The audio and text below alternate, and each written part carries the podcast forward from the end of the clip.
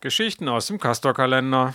Ab dem 1. März gibt es eine Transportgenehmigung für den Castor-Transport von Sellafield nach Biblis. Zur Inspiration erinnern wir an den vielfältigen Widerstand gegen die Atomindustrie.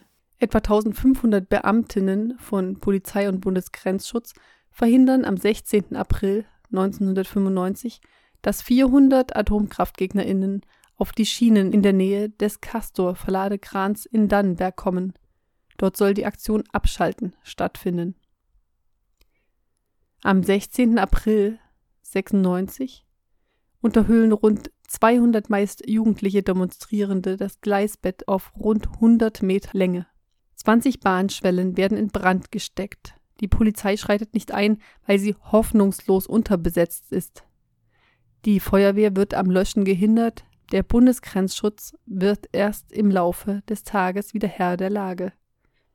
Die überregionale Presse schreibt von angereisten Chaoten und Gewalttätern, obwohl hauptsächlich Schülerinnen aus Lüchow-Dannenberg an der Aktion beteiligt sind